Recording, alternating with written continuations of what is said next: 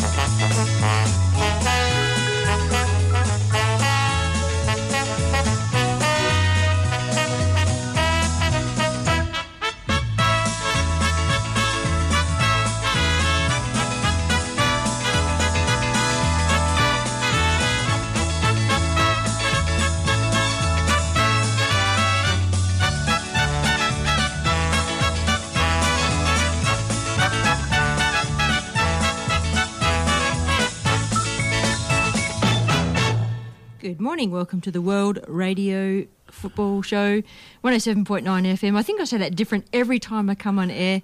Good morning, Dave. Good morning, Mick. Thanks for joining us, guys. Yeah, good Yeah. morning, Penny. Morning, Penny. Morning, Dave. We're Morning to all the listeners. Absolutely. Thanks everybody for tuning in. Remember, you can catch us on streaming or on the radio fremantle.com.au webpage button, click live, or you can go to our podcast if you miss any part of the show on the worldfootballprogram.com.au.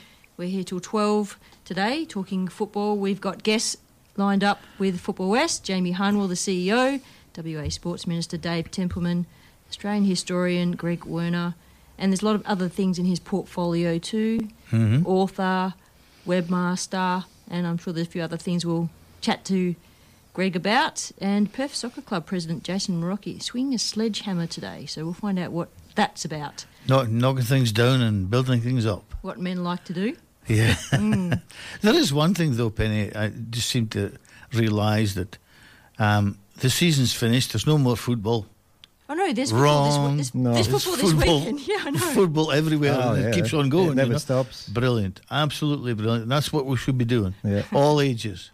Ball against All the wall. abilities as well, Dave. not All abilities. ages. Exactly. Very Yeah. well said. Yeah, yeah. I'm, Yeah. I'm getting all the invites come through for the presentation nights, the club presentation nights, Yeah. the team presentations, the association presentations. I'm thinking The referee's football's- night. The, the football's actually still happening, but uh, it doesn't actually ever stop. I think. Now, a big thank you to all of our partners and sponsors, especially Futsal WA. Greg Farrell is a great supporter of our program, and I'm not actually sure where he is at the moment. He's been travelling across Australia. He's in America, last uh, or was it Spain, America? maybe? Or they won the World Cup or something. Did they uh, see?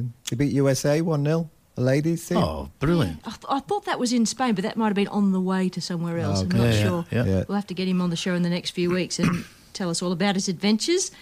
And Oswest Fencing and Wrought Iron in regards to customised steel and aluminium fencing and gates and Gate and Fence Hardware WA. If you want to do things yourself, materials, components, hardware, and automation systems. So if you want to support any of our supporters, Futsal WA for great five-a-side competitions, Oswest Fencing and Wrought Iron and Gate and Fence Hardware WA. And if you want to support us, you can get in contact with the Radio Fremantle office during the week and become a member. It's pretty cheap. It's uh, under 50 bucks and that just helps us keep on air because we do this just because we love doing it. We're all volunteers and we're passionate. Which you'll find out in the next two hours. Yeah. You will, absolutely. So, Mick, new to the program, new Yeah. to the studio, give us a little bit of a wrap about uh, what Mick's all about. Um, all abilities football, basically, Penny. You know, making sure football is available for all, young and old, disabled, non-disabled.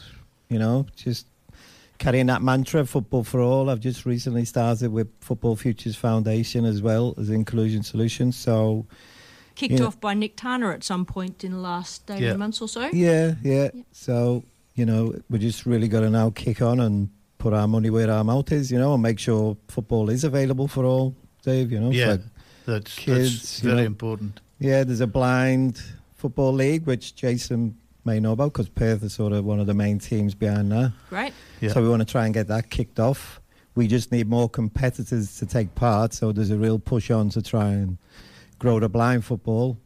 Um, and then we're just we're trying to sort of amalgamate all the inclusive football programs under one umbrella sort of thing. So your your um, United Reds, your equal footing ball, your paras, your blind football, and just you know streamline it all. So there's like a pathway for the kids coming out of United Reds. They can go play equal footing ball. Yeah. Nice. And maybe an access point for people who want to find out about it. They Yeah. can go to a place and then there's all these Yeah, different so branches. they're not like all dotted all over the place. It's just being controlled Yep. by Football Futures and Football West. Yeah, that's good. And we've actually come up with some nifty names, what we may call it, like the I League or something like that. You know, we've got the A League, we've got the W League. Yeah. So that's one that Chris Barty threw out there because he's involved as well with it. So, Yeah. you know, it is exciting times, I think, for. Yeah. I, I was at, growth um, area. at Dorrien Gardens last weekend, uh, the playoffs, uh, UWA against Shamrock, Carramar Shamrock. And uh, UW nicked it in the end, but um, at halftime they had the, the blind football Yeah, yeah. situation. Were you actually there? I wasn't there then, Oh. but I know Ken and Ben. Yeah, I yeah. think I um, I think I had something on with the United Reds that day, Dave. I wanted to go, Yeah, yeah, yeah. but I just couldn't. No, it, it it was interesting. It's um, you know, you see the kids or adults, Yeah, they manage to kick the ball, and that is something fantastic for them. You know, yeah. and you can see the she she has joy. Well, it's a amazing. Paralympic sport, Dave, as well. Yeah. So, it, like, if you watch the uh, some of the footage on YouTube, it's amazing. You Yeah, know the yeah. skills these guys have got, and it's also not just for the players, but for the coaches, Yeah, because it is such a like the coach, the players reliance on his coach giving them instructions. You know what I mean? So Yeah. it's a great way for coaches to improve. You know, maybe how to get their message across to players. You know, because sometimes players don't point. listen, do they? yeah, that's a point. With Never blind football, about that. they've got to. Yeah, When Um, we, we talked to uh, someone from Blind Football uh, earlier on this year, when we Ben, had Mir- is it Ben Rowe? maybe it was, I, I can't remember. We had Miranda Templeman in the studio, who's a young Matilda goalkeeper. Yeah, Um, not at all related to the Dave Templeman. No. uh, No. yeah. No.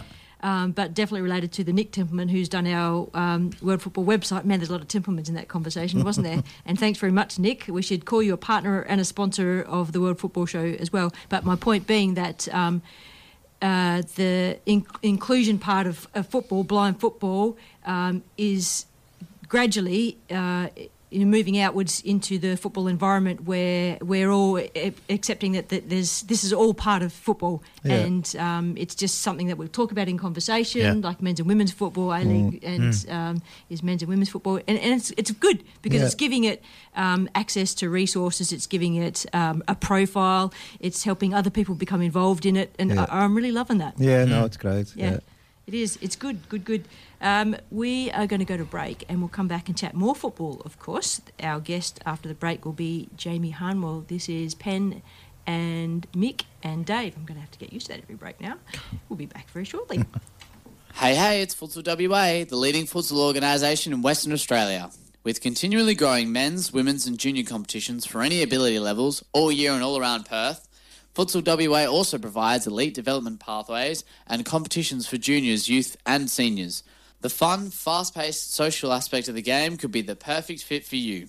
To enter a team or to find out more, contact us on 0432 745 140 or simply at www.futsalwa.org.au. Gate and Fence Hardware WA, your one-stop shop for all gate and fence hardware, components, wrought iron, automation and electronic gate security. We can offer great advice and solutions for your project. Trade and laymen, welcome. Hardware shipped all over Australia. Contact the team on 9258 6822 or shop online at gateandfencehardware.com.au. station sponsor.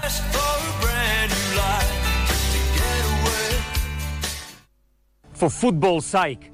For the sake of our registered players. There's 37,000 of them. For the sake of the game. For the sake of the dozens of high achievers who are already flying the WA flag in the world's best football leagues. For the sake of our visitors from Asia and beyond, whose cultures are woven through football. For the sake of Perth Glory, the state's A-League team, which aims to inspire the next generation. For the sake of the mums and the dads, the fans, the followers and the football faithful, who are steeped in the most popular sport on the planet. Football needs a home. Football deserves a home. Every family needs a home. For football's sake.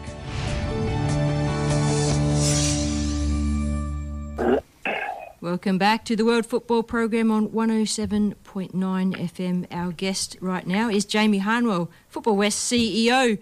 Everywhere you go, Jamie, you zoom up the charts. Good job. Football and now administration, you've got to the top of everywhere you've ever played. Well done, mate. I haven't looked at it like that before, so thank you. Yeah, it's a good way of, uh, looking at it. we were talking earlier about football never ending, and uh, the awards nights, uh, presentation nights are already kicking in. I think Perth Soccer Club had theirs last night, and I know our club's coming up in the next couple of weeks with Mum FC. Um, referees nights coming up and so forth, but football's still being played, Jamie. Yeah, of course it is. Uh, it never stops. Uh, it used to be a, I think, a six or seven month sport, but now it's, it's certainly 12 months. We've got our uh, Belt Up uh, Cup finals for our amateur metro competitions. We had our two Masters finals last night uh, and also the Hyundai Women's uh, Metro Cup this weekend. We just finished Country Week yesterday with around a thousand players from regional WA competing at Kingsway Reserve and some fantastic weather. A little bit warm for some of those from our southern southern regions, but uh, there, there's plenty coming up and, and still some uh, some off-season competitions. Our Kick It World Cup. Uh, there's ongoing skills programs and mini kick-off programs for kids. So we uh, want to try and make sure that if you want to kick a ball any time of year, then uh, then you're able to do so. Yeah, I think that's pretty much it. The, the mantra is out there. So how does that work with uh, Football West? They're just rotating staff. You put in your, your breaks at some particular point, and someone else will be there to just jump into that space. Yeah, we've um, you know we've had to work pretty hard over the last uh, 12 months or so. It's obviously been a challenge with the the environment uh, and the, the labour market, as well as every industry, is finding. But we've got a great group of, uh, of staff. They put a, a lot of hours in, so some will be having some uh, much needed time in lieu uh, early next week to recharge the batteries. And as you said, some will be uh, following in as well. Um, got to mention we've got a couple of teams over in Borneo uh, for the next week as well, competing in a tournament up there. So yeah, it's, it's still all go, uh, and will be for a couple of months yet. Yes, so the outside of WA touring has started over championships over east, uh, the junior teams, and up to Borneo, like you said. It's been a while coming outside of uh, Australia. It has, and I suppose we, you know, we were very fortunate over a period of uh, a couple of years that we could virtually do uh, and live our life as normal uh, within Western Australia. But given our, our isolation, it's also a bit of a, a curse as well. And when you're talking you know, for younger players, talent development, talent identification, testing yourself against different teams and players, that, that was a challenge uh, for us over a couple of years. So to be able to restart, um, just recently had the boys and girls national youth champs, the, the paras, uh, the CP championships, I should say, uh, as well. We've got the girls NTC challenge coming up this week, uh, as well as those overseas trips, both to Borneo and Singapore later this year. So it's, it's just such a great opportunity to for players to, to travel, to be in a football environment, to make new friends, um, and to experience everything that this great game has to offer. The challenge game last week between WA and Perth Glory uh, was a success on some fronts. Um, because Perth Glory, they showed that they're professional and they should have won that game. They were pretty smooth and seamless about it, and that's the way it should be. But it was good to see our WA players from the local leagues have the opportunity to step up, be identified, and, and play against a professional team. Is there going to be a women's version of that? Uh, look, we're certainly keen for that. The challenge with the, the women's league is that the, the A League women's competition starts later, uh, and every week we move away from our NPL season finishing makes it more and more difficult for our uh, NPL players to to stay fit, to step up and, and play. Um, there's also the added complexity that a lot of those players that do come out of our NPL are already are in the Perth Glory squad, and so Um, it challenges that, that sort of state team depth. So we, we have been in discussions. We haven't had anything locked away yet, but that's certainly something we are we are keen on, um, and also exploring both for men and women for our state teams, developing the program further and trying to, to lock in some overseas tournaments, tours, um, to really bring back some um, some pride and tradition to what is a pretty long history of, uh, of WA state team football. Yes, out of the national championships that, that have just wrapped up over East, there's players that were identified in, I don't know if you call them all star squads or by the national coaches that have been around. What happens to those players that have been identified from here? Um, so they'll be uh, kept track of either through um, Perth Glory or, or our programs for, for the boys and through the NCC program for the girls. Um, the main thing, obviously, is, that, is their invitation into the uh, into some of the training camps for those uh, underpinning national teams. So they're thankfully another thing that's restarted now that all the borders are back open. So really pleased for those um, those players that identified. You know, especially pleased for young Ishia uh, for the girls NYC uh, in the under 16s. I think she's only 13 or 14 as well. So hopefully a very very bright future in the game. And um, you know, I was lucky enough to catch a few of the girls' games over there, and, and just really impressed with how they, they went about things, the, what the football they try to play, and they, you know, all the teams that travelled should be extremely proud of themselves. And I think because Dave and I are both in Mum FC, we're going to be biased and say that there was a handful of Mum FC players in those 14 and 16 squads, and Yeah. they did okay. Yeah. Yeah, I mean, it's always great to recognise the underpinning clubs as well and, and where they come from. I think um, clubs should be extremely proud of, of developing those players and, and giving them a pathway along to the next level. So, um, across both boys and girls, it's something to to aspire to for clubs and to you know hopefully produce the next Sam Kerr or Trent Sainsbury or, or whoever it might be. And for a club to have a, a small part in that is a, is a huge success. Mm. Um, how do we do this year in terms of numbers compared to, say, previous year and previous year before that? Look, we're, we're uh, growing again. I think uh, we've ended up around four and a half to five percent growth uh, of uh, participation numbers from last year, um, which was again another fantastic achievement. We try and we compare ourselves sort of back to 2019 and sort of miss 2020 as a bit of an anomaly uh, year and, and don't do that. But again, we're, we're pushing record numbers. Our fastest growing uh, participant group is again females, um, both senior and juniors, which is great, and we we expect that trend to continue with the Women's World Cup next year. But we've also then got the the peculiarity, I suppose, of a, a men's World Cup in, in November, December, at a time when parents are potentially choosing what sport their, their child may play next year. So we're hopeful that'll have a really strong and positive impact on our registration numbers for next year. But it's just such a, a different time to be holding it that we really don't know. I suppose with your comment earlier about 12 months of football, there's all the other opportunities that you know, parents can make decisions about with their kids too. So if there's no 11 aside happening over the summer period, there might be five aside competition or inclusive football. There's other opportunities out there as well.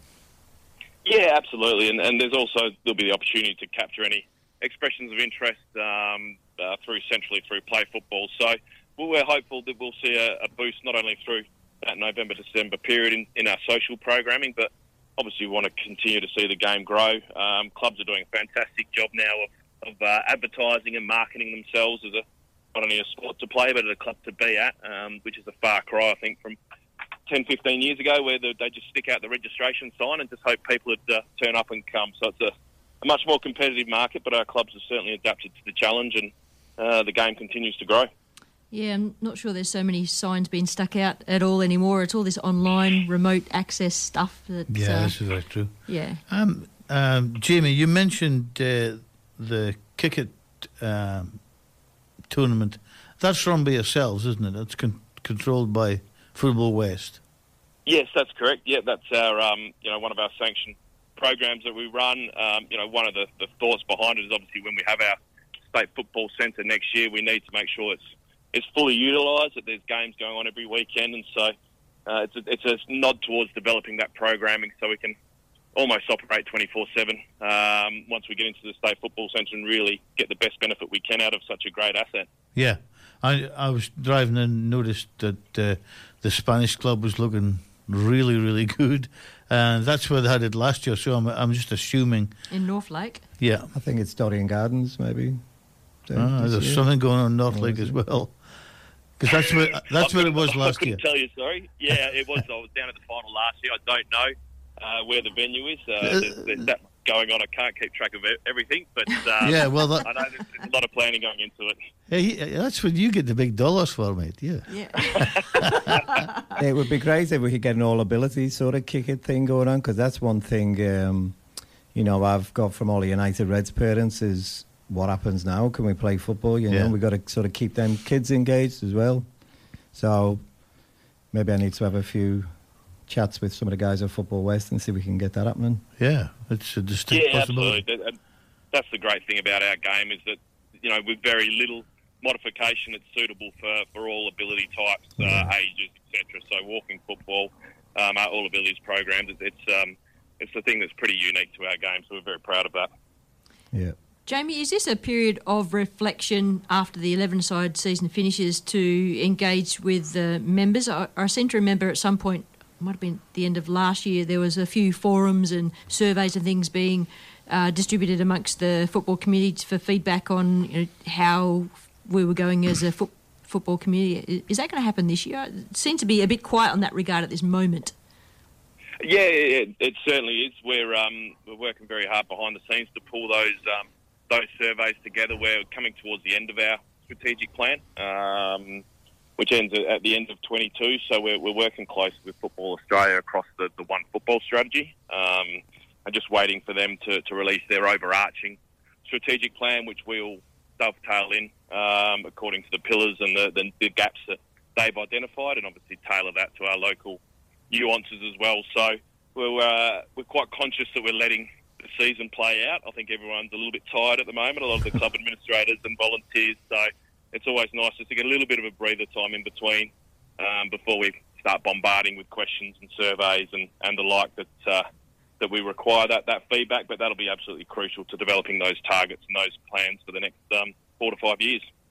Does that involve standing committees? I actually couldn't tell you who's the chair of all of the standing committees because I, I, I don't know, maybe I'm not in the right space, but I know who the chair of the Women's Standing Committee is, Rob Decline, and there's a group of people there and they help um, formulate and, and catch feedback and, and move forward uh, with Football West on changing things. But what about uh, NPL and, and other standing committees? Tell us a little bit about how they operate and where they are in this space, Jamie. Yeah, and uh, the standing committees are an important part of, of what we do. Um, they're, they're, you know, uh, part of our constitution uh, in terms of representing those different areas of the game. They're all, all slightly different, um, obviously not only in their focus, but, but how they operate, what their composition is. Um, the NPL Standing Committee, for instance, is all of the senior NPL club presidents of, of the men's. Um, juniors are a range of community and NPL. Uh, similarly with state league, it's a range of different clubs. So they, they've all got uh, their nuances and, and little ways of working, but they're crucial not only from an operational point of view, from a you know month to month, season to season, and trying to assist us in improving how we uh, govern the game, but also those bigger pieces. So when we talk about the surveys going out, they'll be specifically targeted to some of the standing committees. They'll also be invited to, to uh, workshops or forums as we move further down the strategic planning process to, to have some further input into to the direction that the game's heading over the next few years. Is the State League Standing Committee men's and women's? Because Phil Kelly is the Ashfield rep who's the chair of that committee, correct? Yes, that's correct. The, the, so the State League is the State League Men's Standing Committee. Um, through discussions a couple of years ago, um, and especially when the NPL Women's was started, that uh, the Women's Standing Committee and the NPL Men's Standing Committee uh, decided that the NPL Women would sit under the Women's Standing Committee. Um, so there's still, you know, continually trying to refine, and obviously we've had our senior female uh, competition review as well, which we'll um, be working through with the relevant standing committees and, and the board as well to implement. So that may see some further sort of changes across the the uh, coverage that each of those standing committees look at. And the men's NPL, is that Heidi Lazaro? Yes, yes, Heidi's the current chair of that. Okay, I think Heidi must have been the chair for, ooh, I can't ever actually remember anyone else being the chair of that.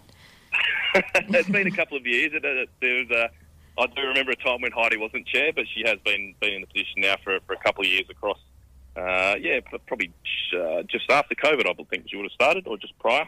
Yep, okay. And how's the State Football Centre going? Give us an update.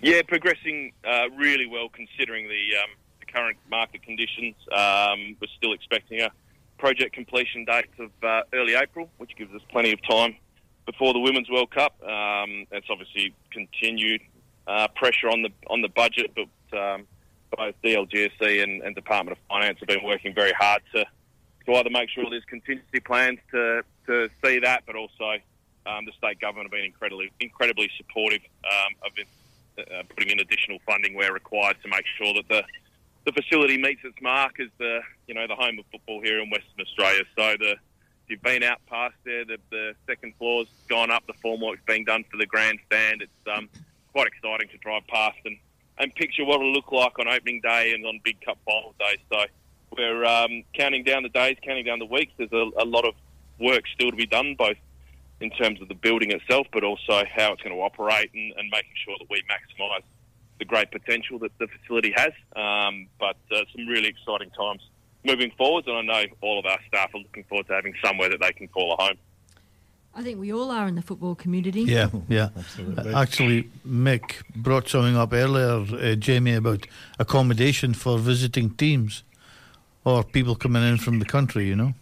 Uh, Yeah, and there's um, on the other side of, of Welshpool Road from the site, there's uh, some vacant land that uh, is looking to be developed, and that's part of our conversations with state government across uh, driving a, a whole of precinct. So it's not just about the state football centre; it's the complementary services such as the accommodation, a medical centre, a futsal centre, um, just things that will make it a hub because we will have visitors from across metro, across regions, um, across Australia, and from international travel uh, coming in to, to visit the State Football Centre. So we want to attract those people, but also keep them in that area as long as possible.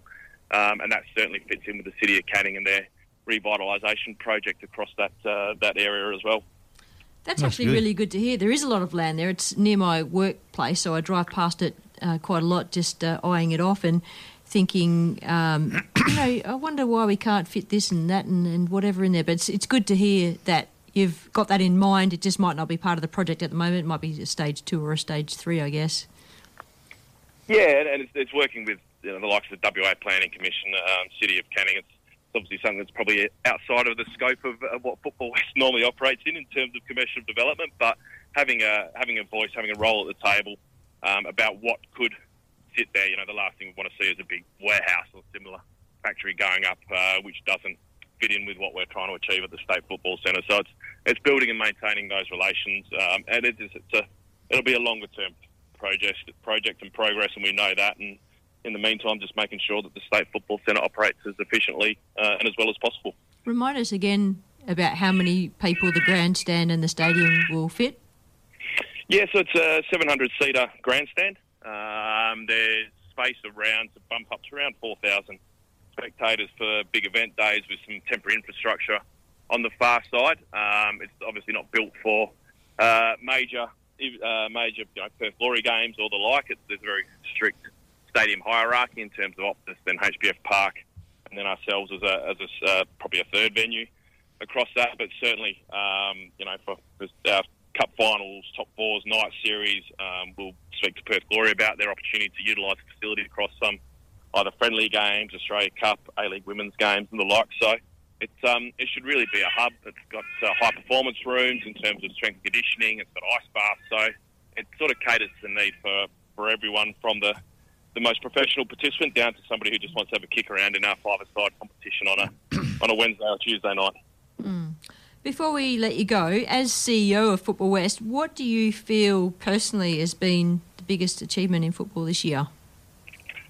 Um, I think every year I look back and think, well, we've got the season underway, we've got it completed. Um, majority of people are, are happy, and there's always instances where there's systems failure or, or human error and the like. But um, it is such a massive undertaking to, you know, over 40,000 registered participants. Um, I think we calculated something like a thousand games in the metro area every week um, that we govern and, and control and, and allocate referees and the like. So I'm you know, every year extremely proud of, of how uh, well the team do to, to manage all the obstacles that are thrown at them and the challenges that they face with teams pulling out late or wanting to come into into there. So that that's always a big one, um, and just the way that the the team continue to interact with the with the general public, with the clubs. They're, they're, positive, professional. Um, again, we don't always get everything right, but um, they always do it with the you know by being courteous and professional and, and showing respect. And as a CEO, I think that's that's all you can ask for of your staff, and, and extremely pleased to,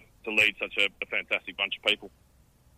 Uh, Jamie, um, j- just a, a last one before I let you go. Um, any news on the junior NPL league sizes and amount of teams in it and all those different things that we've discussed previous? Yeah, um, so the, the, the junior NPL is, is as is for season 2023. There's been no recommendations or changes from Football Australia in that regard. Um, Football Australia have brought out their club licensing framework, which is, encompasses NPL, so we'll work with those clubs to to put that into place. And uh, and obviously with Ernie Merrick starting as Chief Football Officer of Football Australia, he'll have some ideas on how he wants to see junior football and junior development uh, come into place, and, and we'd be looking to work with Ernie to, to bring in whatever those changes may be into season 2024. Okay, so it's uh, as is for 23, but hopefully changes in 24, and hopefully changes for the good. Yeah, well, and that's it. It's, it's not making changes for change's sake by any means. It's uh, making sure that, that all clubs get the opportunity to lift what they do um, and not necessarily by the the technical quality of the players, but the coaching they provide, the support to the, to the uh, coaches and management, the environment uh, and club environment they provide. So I'm very keen to, to, make sure that all clubs are able to to do that and improve themselves. And um, what that looks like in the NPL or, or, the top level of junior football, then we'll continue to, to work towards and, and make that the best we can be I suppose noting in mind that I don't think there's a perfect system anywhere in the, anywhere in the world, and you always get criticism of uh, yeah, of those sort of things. So uh, yeah, we'll, we'll continue to work with Football Australia and implement that, that vision that they want for, for junior development. Thanks, Jamie. Informative. Thank you for sharing all of that news, and uh, I hope you get a break somewhere. And uh, someone else uh, can, uh, you know, take the baton while you're having that break, and football goes on as normal. Oh, I've got uh, the Bunbury Carnival coming up next weekend, so the CEO duty hat will be completely off, and I'll just be down there as a parent and, um, and relaxing. So I'm looking forward to that. Good one. All right. Thanks so much for joining Good us, on Jamie. Jamie. Thanks, Thanks, Jamie. guys. See ya. See ya. That was CEO of Football West, Jamie Harnwell. Does seem to rise to the top wherever he travels, doesn't Mm. it? Hmm. Yeah. Good job. So a bit of disappointment I registered there, Dave. Yeah, I just uh, I, I've talked to him with this for a while now, and uh, there's other people You're a bit to of me. a conduit, are you? Yeah, Yeah. well, there's a few people talk to me about it, saying it's all uh, it's badly managed. It shouldn't be the way it is, and it, you know, there's a whole host of different ways that, that it can work. Is it uh, maybe the standing committee that should receive that information so that they can take it to Football West when they sit down over the table? Um, that's a difficult one. Okay. Yeah, Because it's junior NPL, not senior NPL? Yeah, yeah. Okay. Is there a junior NPL standing committee? See, I don't actually know who all of the standing committees are. I, um, yeah, I know you know the top end competitions Yeah, there yeah. are, but there must be junior standing committees. There must be like a referee standing committee. Or, Yeah, th- there is a junior standing committee, and it's John. I can't remember his last Okay, name. we'll have to do some research on that. I reckon. Yeah, yeah. That'd be very interesting people to talk to, like uh, outside of the Football West infrastructure, what feedback they get from the football community on you know what's going on and what changes might need to be, and what the information exchange between Football West and, and those standing committees are. Yeah, Hmm. but you've got to remember that NPL is run by Football Australia, or Yes. uh, and and Yeah. not not by the and Not by Football West. no. Dave. So so all junior football, except NPL is or all football Okay. except NPL is run locally. But they have different models depending on what state you're in, don't they? Like, Yeah, correct. I was speaking to a couple of guys, football Victorian guys, and they seem to have a good model. I can't recall exactly how to do it, but it, it sounded really good what Yeah. they do over there. I can't remember if it's um, New South Wales or Victoria that have a, a like Division One, Two, and Three junior NPL. Yeah. So, is it worth having a junior league if you're if you're doing that? Uh, So, what do you you think there's too many teams in the NPL, or uh, th- well, there's too much disparity between the top rank and the bottom rank. It really is. And some clubs NPL clubs that can't uh, produce uh, Yeah. NPL A- quality HPL teams. yeah, Um, age appropriate teams. And the other thing that uh, sort of worries clubs like us, who are not an NPL club themselves, Yeah. but we've we, we're in the top division of the 12, uh, 13s, 14s, 15s, 16s after the breakaway at, at uh, you know halfway, the break off into the the group section. So you're talking specifically men's football because we No, are an NPL junior. women's club. Junior. Yeah, so junior. Junior NPL. I'm talking about junior and, NPL. and boys because there's no junior NPL in girls. Not yet. Yeah. Do Murdoch, are Murdoch NPL Junior? Yeah. Are they? Okay. Yep. And Um, See, I, I don't keep track of NPL. I'm just in to all abilities. You Yeah, know, so. yeah, yeah. Guys, we are going to go to a break because we've got to get David Templeman on the phone. So we'll come back and chat more football. Maybe that a little bit later in the show. This is the World Football Program. Back shortly.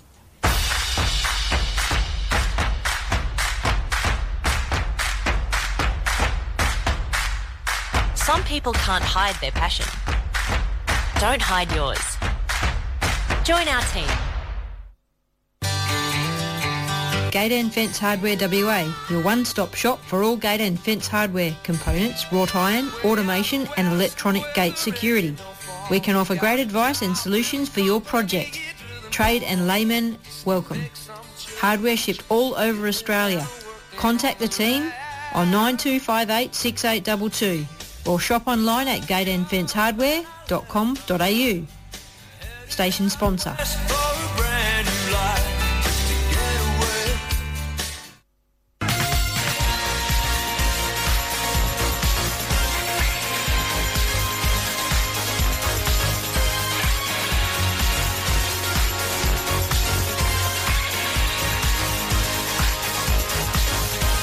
Cristiano Ronaldo, Wayne Rooney, Veron. Hi, I'm Peter Skeeler. Everyone seems to think I'm the ultimate wingman and full of helpful information. It's true, I am. My passion is trivia. We're back. Go away, Pete. Come back again another day. And he is the ultimate wingman. He's a good guy to have in the studio. Great voice, full of lots of information and statistics. But in the studio this week is myself, Penny, and Dave and Mick. And we have David Templeman, who is the WA Sports Minister, on the line. Good morning, David. Doug, good morning, Penny, Dave, Yeah. Nick. It's great to join you. Morning. Thank you very much. And it's a beautiful weekend. Uh, winter has duly passed, I think. Yeah. Yeah. Woohoo. I tell you what, it's uh, it's great to be in the, uh, the season of spring and uh, heading to heading to summer. But beautiful day down here in Mandurah too. Yeah. Indeed, and we haven't quite finished the football season up here. What's happening down that way? Do you get out and about on the weekend and spy all the things that are happening in the sports community, Dave? Uh, I, my my daughter plays a number of sports, including netball, uh, footy, and a few other things. So we we've uh, just wrapped up most of the seasons for that. But uh, the young fellas, my young fellas, are, the two of them are looking at doing um, football uh, uh, in the new season. So that's exciting. Uh, Saturdays and Sundays are very busy for lots of parents uh, and families supporting uh, kids. Uh, in community sport, and gee, I tell you what, there's a lot of activity and a lot of growth in community sport throughout Western Australia. It's amazing. Yep, yep, absolutely. We've been pretty privileged in the last few years. Uh, I think our government's done a, a fine job of keeping us safe and protected, and uh, that's that's meant I think that we've been able to grow our sports in comfort. Give us a little bit of a wrap of, of what's happening in sport over the last year, this football season, so to speak. Dave, is uh, Well- sport looking healthy? Look, I, I'm I'm pretty uh, uh, pleased with how things are travelling. Uh, sport participation is just going uh, gangbusters in, in, in a lot of codes, but in football in particular, we've got a great growth being seen in both the female and male uh, sport participation, which I'm really pleased about. And I think it's there's a couple of reasons for that. I think uh, you know we've got the the World FIFA, FIFA uh, World Cup women's game coming up. Uh, there's been some uh, great uh, Festival of Footy events in Perth in July um, where we had some Premier League teams playing. And we've also got some exciting uh, infrastructure work, of course, going underway now with the football, uh, the State Football Centre, which uh, I think all goes well for the game in terms of uh, cementing it as a game of growth uh, and a game of excitement. And I talk to a lot of parents, Penny, and uh, um, and one of the things that they do talk about in terms of the round ball game is that they they they appreciate the skill level that's that's developed as kids start and then move through the um, the age ranks. Uh, and it's a great family sport, and I think that's one of the things that I keep reminding myself of in terms of being minister for sport is sport is a great enabler. It brings people together, it brings families together, and it means means that people can get out there. They can either watch or they can play themselves. And, uh, and I think that all goes well for the uh, the round ball game, particularly.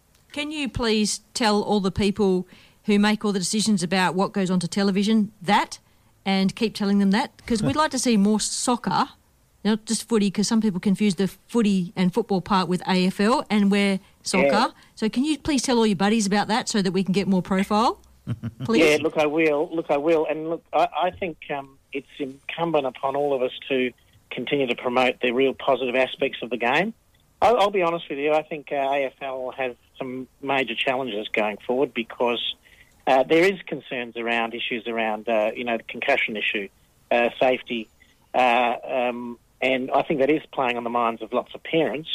And that's why the round ball game, uh, foot- football, is, I think, much more attractive, to be honest with you. Uh, and so I think the uh, football needs to take advantage of that.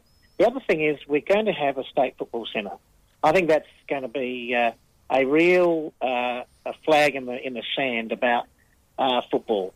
It's going to say, hey, we actually believe in this game. We actually support the game. We're going to have a, a major infrastructure that will be opened uh, early next year, and that helps too to sort of uh, uh, combat the sort of pro, you know, the, the, the pro AFL sort of side of things. But the other thing is, um, people are out and about all the time playing the game in parks, uh, on on pitches, and uh, the more visual, the more visible they are, the better. And as we build towards the FIFA Women's World Cup next year, I think it'll be incumbent upon all of us to make sure that people are one aware that the that magnificent uh, event's taking place in Perth, and two that we get along and support it and and celebrate in the festive festivities that are around having a major world title there. Dave, we were just speak, speaking with the Football West CEO, Jamie Harnwell, about the State Football Centre, and I'm sure there's a lot of people out there will have their uh, question marks about why Perth Glory didn't team up with the State Football Centre because um, I don't know if you have the, the background there, but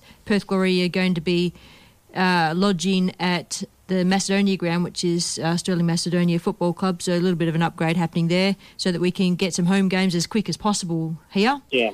Um, but uh, the State Football Centre will house about 4,000 people, uh, as per Jamie's conversation with us, which will hand, it's like a little boutique stadium. So it'd be maybe a training centre kind of uh, placed for the Women's World Cup, maybe some finals here and there. Um, but I'm not quite sure it'll house Perth Glory and 20,000 people. That's going to have to be a serious upgrade. So, you know, what do we got on the table to help Perth Glory find their own place eventually, Dave? Uh, look, I, I have a I have a lot of time for Perth Glory, and we've we've been working with them. They they were they were faced with some very difficult challenges, given that we the upgrades to the uh, Venues West uh, facilities, of course, interrupted and, and in, impeded their season this year. So we've worked with them to get the uh, the um, work out, uh, uh, for the grounds out at Stirling up, upgraded, and that'll be great for the Stirling teams of course, because that means that uh, that facility will be upgraded. Look, I think the the story of where Glory ultimately needs to be is going to be one that will come after we open the, the State Football Centre. Uh, I want to see a very, very successful Glory going forward because I think that is part of the story of the whole success of football more generally in Western Australia, uh, and make sure that we build a strong community level as well, right through the layers. Because if we have that, uh, then I think the roundball game is going to be uh, one of the most popular codes going forward, and uh, we need to maximise every opportunity. And I'll work with uh, Glory, and I'll work with the with the uh, Football West, of course, uh, in making sure that the game is. Um, is front and centre in terms of our thinking and our and our budgeting for infrastructure. When you say Perth Glory working in the community, are you talking about them aligning with the community club until they get their own home ground, or or do you mean that they're successful on the pitch? Oh, I think you know, they've got to be successful on the pitch, obviously, because that uh, that uh, helps the, the broader story. But look, I, I'm not. I don't. Uh, one of the good things about being minister for sport and having only had the job for coming up to uh, nine, ten months is I'm open to lots of conversations. I'm not. I don't come at this with a, a sort of a, uh, a uh, you know a narrow view of things. I think we have got a lot of conversations to have to make sure that glory succeeds and all of the other layers of football succeed along with that. And what that looks like ultimately, I reckon, will become much clearer as we as we get through this coming season. The football, the state football centre opens, uh, and then we uh, we've got a clear picture going forward after the FIFA World Cup. Okay, can, can I just put in, in, in, a little bit of a hard line here from me? Is that we've been talking about this on this show for I don't know how many years, and poor Perth Glory and man, they've been thrown to the wolves at the moment, and uh, so the members on their behalf because we won't all be able to get into Stirling Macedonia ground. So there's a, a few unhappy chappies out there, but we also want a club that's successful, is in the media, is well supported, is like the the top end of all of the participation that you and, and I and everyone's been talking about for many years now is that we are the number one sport in Australia. But how how is it that we're getting seen that way? Perth Glory need to be successful on, on the grass as well. But we also need to have a home. We need to have good membership. We need to be out there. You know, on the training, you see a Perth Glory jumper rather than a Dockers jumper. Sorry, Dockers, um, and all those kind of things that you know say that our sport is actually doing okay at the top end, not just underneath, Dave. Oh, um, don't, don't disagree with you, Penny. And look, you know what you do for, in terms of commitment from me is I, I do genuinely love the game. Um, uh, I'm not a, you know, I'm not, I don't. Um, I've got a couple of sports that are particularly, uh, you know, appealing to me. Uh, not only just because I'm a dad of four kids. And if you come back on the show again, you better keep saying Perth Glory is your number one thing, dude. All right? yeah, I, I, I, Penny, you've, you've sent me a challenge, and I think it's very achievable. Don't you worry about that. Okay. But look, we, look, we have, we have, we, we have. There's exciting times. One of the things I think we've got to do in terms of the, the, the FIFA World Cup, for example, is we've got to really leverage that uh, and and make sure that people are not only aware of the that we're going to have world class players here in in Perth, uh, but we get along and see them, and we also build around that a festival sort of atmosphere. And it's one of the things I want to talk to even my culture and arts side of uh, the portfolios that I hold about what how do we make this a real festival event so that we we genuinely deliver a high quality experience for people going along and seeing uh, football at, at its world best in the women's game. Hi, Dave. This is Mick from. Um, I'm from Football Futures and Inclusion Solutions. So, my mantra is uh, football for all. So, I'm more about football for people with disability, like adults and kids. So, one thing um, Football Australia have mentioned is they're trying to bring uh, the Agency Cerebral Palsy Championships over to Victoria, and we would love to get um, a state national cerebral palsy championships here in Perth. I've just recently returned from the Gold Coast where WA got the bronze medal. But um, we'd love to have a conversation with you about sort of maybe hosting that. What do you think? That's something WA could do? Uh, look, uh, uh, all abilities is, is an area of great interest because I think, uh, again, about expanding participation, meaning that anybody uh, who loves the game should have a chance to, to play it. Uh, very interested in that. Look, we, we, um, we really genuinely believe that there is an opportunity for Western Australia to host a whole range of, uh, uh, you know, high class events, a number of them world class, uh, and uh, also um, promote participation. So very happy to have a chat to you about that, mate, offline. Yeah, that's great, Dave. Excellent.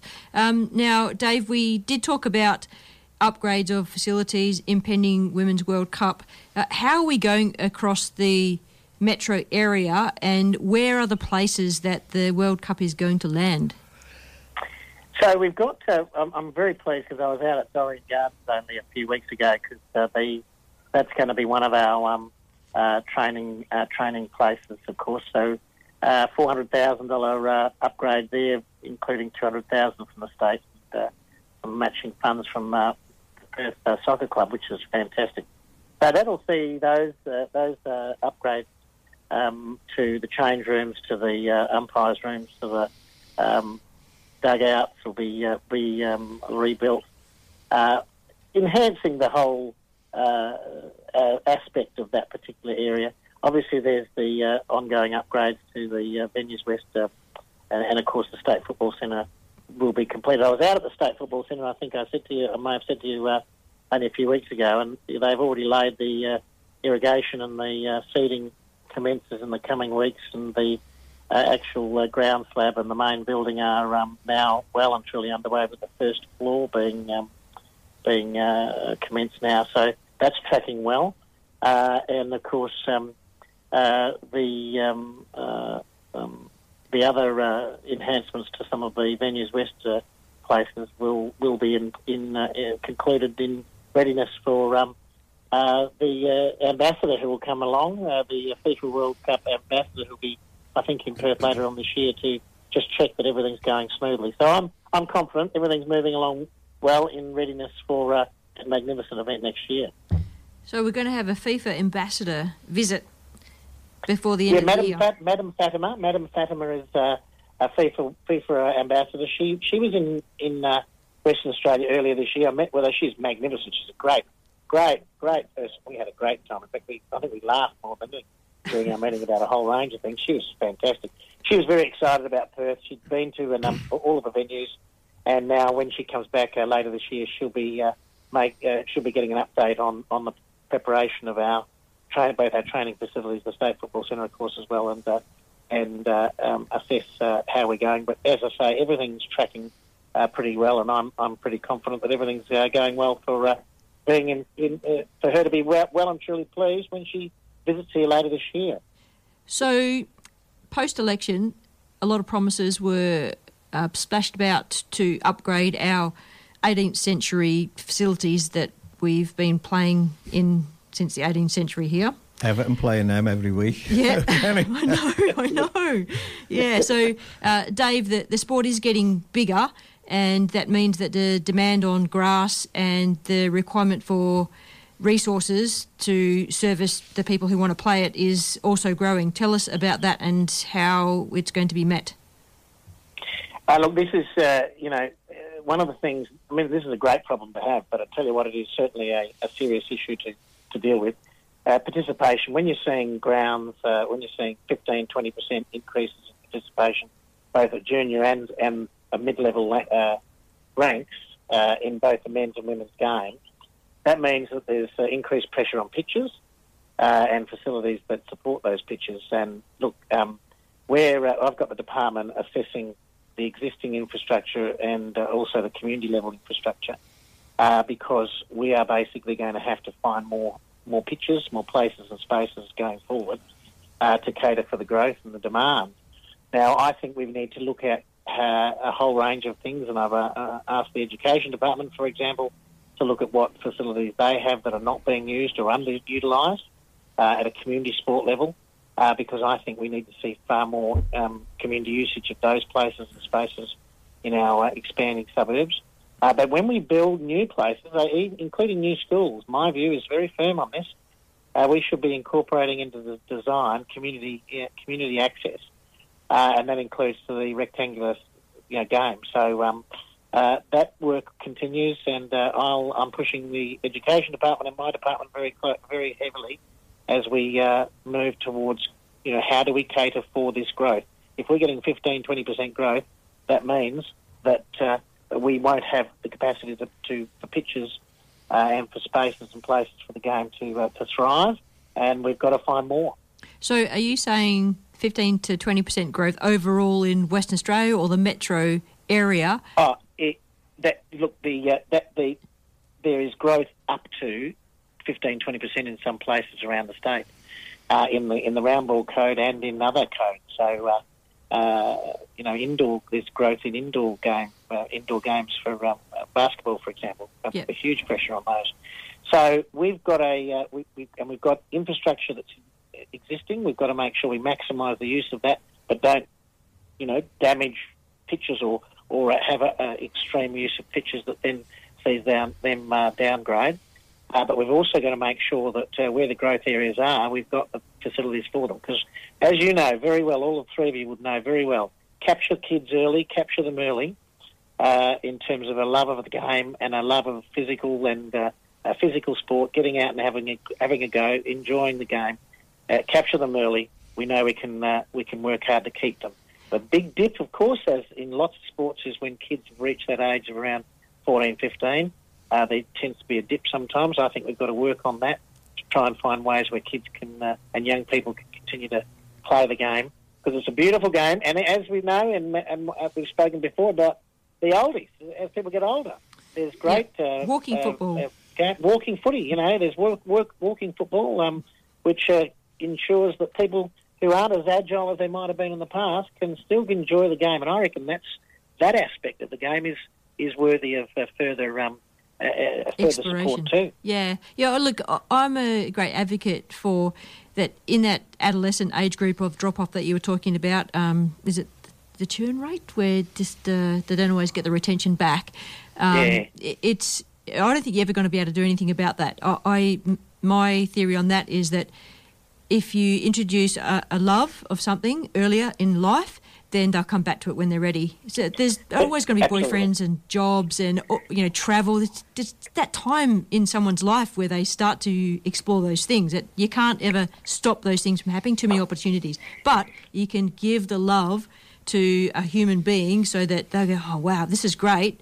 I'll just put it on the back shelf for now. They'll come back to it later, and there might be um, inclusion football, there might be walking football, there might be 11 aside or 5 aside, whatever it is, you just got to explore the opportunities early. And I think we're doing a great job of doing that.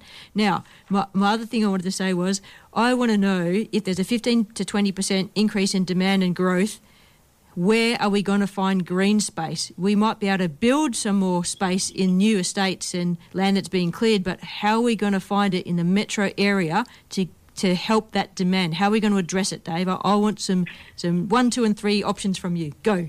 Yeah, yeah. Look, I love how tenacious you are. Um, look, um, yeah. Look, we've got to, again. I think it's about looking at existing spaces that aren't being utilised properly or as well as they should. I honestly believe school, you know, schools and uh, places uh, that uh, already have existing um, existing fields but are not used, you know, uh, as regularly as they should, should be I'm not saying handed over to the community, but quite frankly, they are they belong to us all, yeah. uh, and they should be ac- accessible. So we're working in the education field uh, side of things with that. So, so there's um, already discussions happening about that. Yeah, yeah, yeah. yeah I've been good. already speaking to, to uh, my colleague, the Minister for Education, and also the Director General. Uh, so we've got to look at what existing facilities are not being utilised properly, or to the extent they could.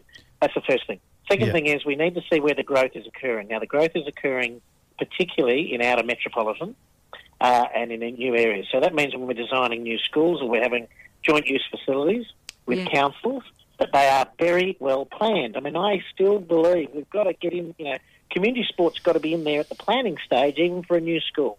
So that when you're building ovals and green spaces, the uh, the planning ensures that there's easy access.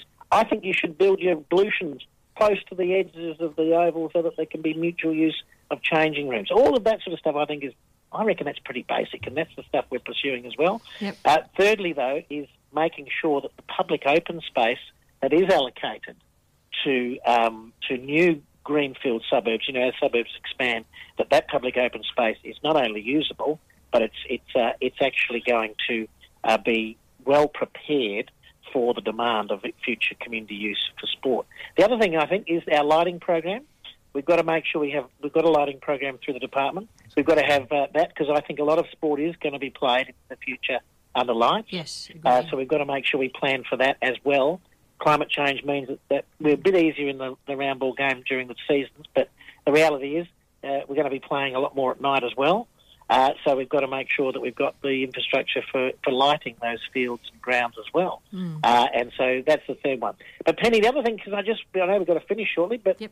You guys highlighted to me that about uh, young um, young uh, Miranda Templeman. Yes. Who, of course, is uh, going gangbusters. Yes. Uh, I know Nick, her dad, is probably listening. He contacted me after the game because remember you asked me whether I yes. whether I knew I was related. Yes. I am. I am. cool. Miranda is, Miranda is the granddaughter of a very, very great bloke, the late um, Ian Templeman. He was a, a, great bloke in the arts. He, he, did amazing things for the arts in, in Australia. Uh, so she's the she's uh, Miranda is the granddaughter of Ian Templeman and the daughter of Nick. I had a chat to Nick. Nick uh, contacted me. That's uh, Miranda's dad. Yep. And we had a good yarn, and it was fantastic to find out that I was related to Miranda. Now I'm again, another reason to be excited about uh, and supporting uh, football because uh, I've got a relative now who's doing gangbusters, and I Great reckon job. will be playing for Australia. I reckon in the not too distant future. You can all say you're famous. Well, I tell you what, isn't it good? The Templeman name will live on. Yes. nice work, Yeah. Dave.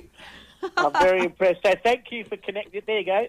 Another example of the game connecting families. There you go. It connected me to a uh, to a relative that uh, I didn't know I had, and it's just fantastic. And congratulations to all those, uh, to, to uh, Miranda and all those young women who are just doing some fantastic stuff in uh, in uh, in football for women's football. Dave, it's been a pleasure chatting to you. Thank you so much for your time again and enjoy the lovely weekend down your way. I will. Always good to join you guys. Thanks so much, and uh, let's make sure this uh, let's make sure football goes gangbusters into the future. Good, on you. Thanks, Absolutely, David. Dave. Thank you. Bye. Thanks, bye bye. David Templeman, WA Sports Minister, joining us from Mandurah.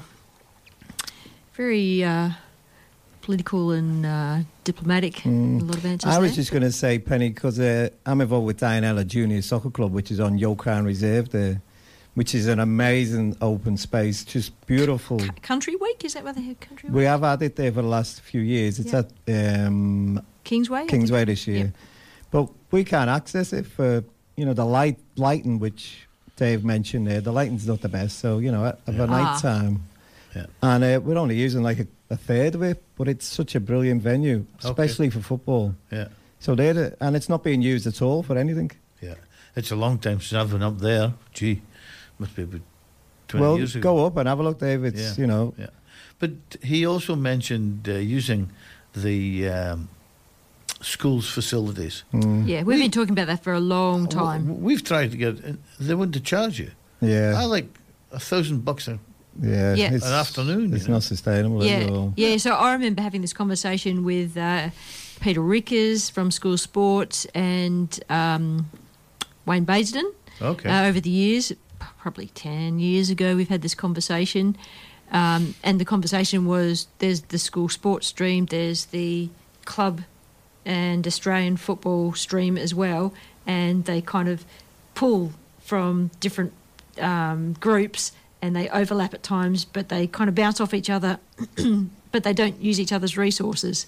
So it was more of a like a you know parallel universe, and I feel that this is a parallel universe where there's a school system and they have these wonderful resources that are not being used after hours on Yeah. weekends, etc. That we would love to access increasingly because of the demand of the sport. Yeah. And we all play the sport. The school kids play the sport. The schools have, you know, sports programs similar to ours, but they're in this parallel universe. So it's And uh, you probably find kids at the local club would go to that school as well. So it's you know- Absolutely. Yeah. Yeah. Yeah. um, So, uh, you know, the, the lights strategy is a good one, absolutely. Mm. We know that that increases the use of facilities and it becomes hot. And you don't want kids playing when it's hot. So, playing in the evening um, when it's cooler or the sun's gone down under lights is, is an excellent idea. Yeah. If it overuses the grass, then that has to be managed differently, but that'll come to a point at some time in the future and uh, whether that means there just needs to be a two or three week space in between seasons while they maintain the grass, redo the grass. I'd much rather that happen than see synthetic surfaces being used because they are damn hot in summer, Yeah. Dave, and you can't have kids on them. You know, kids are lower to the ground. It's about five to seven degrees hotter in that space, and you just it either has and to be covered not or. nice to play on, Penny. Yeah. To be honest, like slide tackles and things like that. But it does allow you uh, to use that space more than grass when Yeah. in the middle of winter there's ducks on Yeah. the grass usually. on and- Len Shearer, yeah. I remember it well. But uh, this is thing about getting grass st- s- uh, stains from, uh, or strains, marks from sliding tackles. Mm. Well, if you're playing football properly, you shouldn't be doing sliding tackles. Yeah, yeah. Stay on your And you'll get the same problem on a hard pitch on grass. Yeah, I know, I know. Because I've had it many times. It's different on the, the body. The synthetic surface is absolutely different on the body. It, it is. I mean, you can train for it and you can prepare for it. And I think high performance teams like NPL teams hmm. and state league teams that will play on synthetic surfaces will hopefully have a support group of sports scientists and physios and masseurs and whatever. So they'll be doing their rolling and their massaging and they'll be making sure the body is prepped properly. But if you get a community team playing on it who might train once a week and play on it, I reckon that they don't have that support team around them Yeah, and to get more make their body. injuries and what it is. Yeah, absolutely. Yeah, mm. but it, Different Look, management. it, it's far far better than it ever was. You know, I remember playing Yeah. back in Scotland. It was just like a carpet Yeah. laid in concrete. It was just terrible. You'd want to stay on your feet. Absolutely, trains you to be a better player. Yeah. It does. Right, we're going to go to a break and come back and chat more football, of course. This is Pen and Mick and Dave on the World Football Program. Come back to you shortly. Radio Fremantle wishes to advise that the views and comments aired on this program may not be those expressed by the board and management of 6 CCR Radio Fremantle. We are one, but we are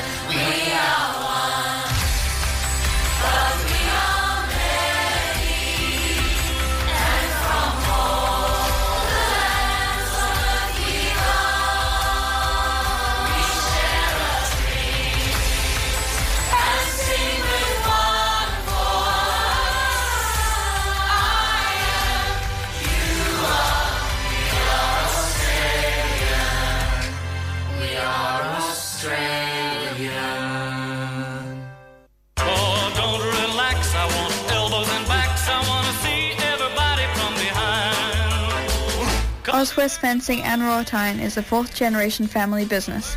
Ring us about your custom gate and fence projects. We can manufacture, install or automate your gates, offer electronic security or simply just provide sound advice. Let our family look after your family. Oswest Fencing and Wrought-Iron. Call us on 9258 6822. Station sponsor.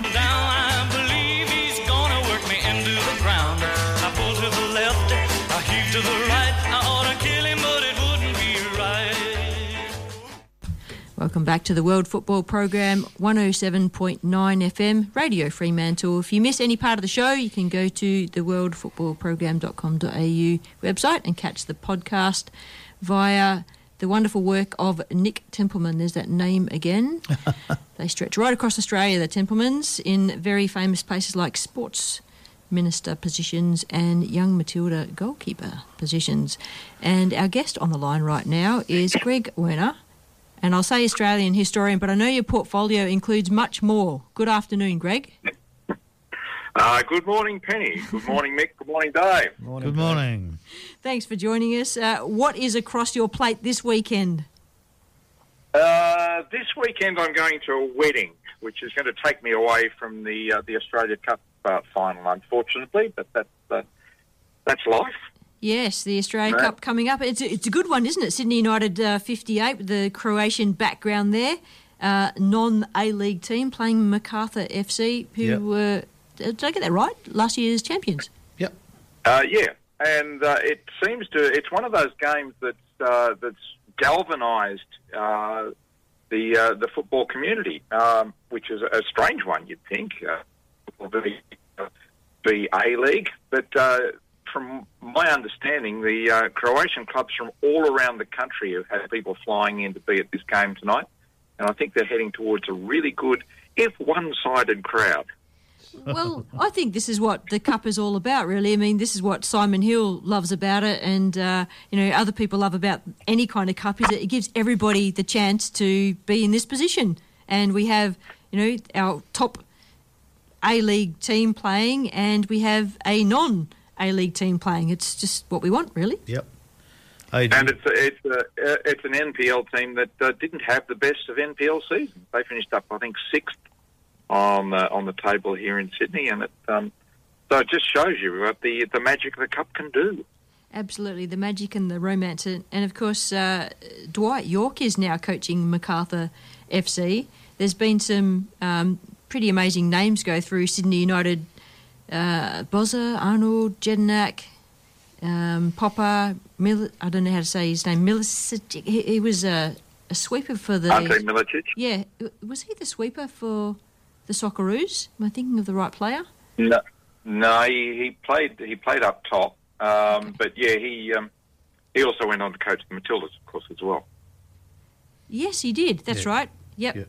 Yep. Um, He was, he was one of those guys. He was in the right place at the right time. He just happened to be on the uh, on the payroll of Football of Australia when they needed a uh, an inexpensive uh, replacement. Whoa, whoa. Oh, like. Well, yeah, the, the, the bizarre thing, of course, was that you know he, he resigned his position, uh, or he announced his resignation from the position before he actually completed his uh, his role there as as Matilda's coach, and uh, and that position, of course, was to go on and coach uh, Macarthur FC in their uh, initial season in the A League. Yeah, yeah. It's uh, it's the kind of stuff we love to, to chat about, isn't it? Really, I mean, all these things that football brings together, and we can say our opinions and things. Uh, what do you think about the Subway Socceroos name landing? I, I'm just trying to think of any other nation in the world that has a sponsor in their title of their national team name. Can anyone think? Well, I, I'm I'm sure they do have, but let's face it, it's it's. Do you refer to them as the Subway Socceroos? I know I don't. It's just one of those things that uh, you know the, they spent their twelve million dollars, and they're it's like it's like uh, I guess you know buying the naming rights to a stadium. Um, you know, do do we refer to uh, the ground out at um, out at Homebush as anything other than the Olympic Stadium? No, but it's had you know eight or nine different sponsor names since it was uh, since it was built. Uh, and most people, for the, uh, I guess, refer to it still as Homebush. Except the match and we know, know what you're talking about.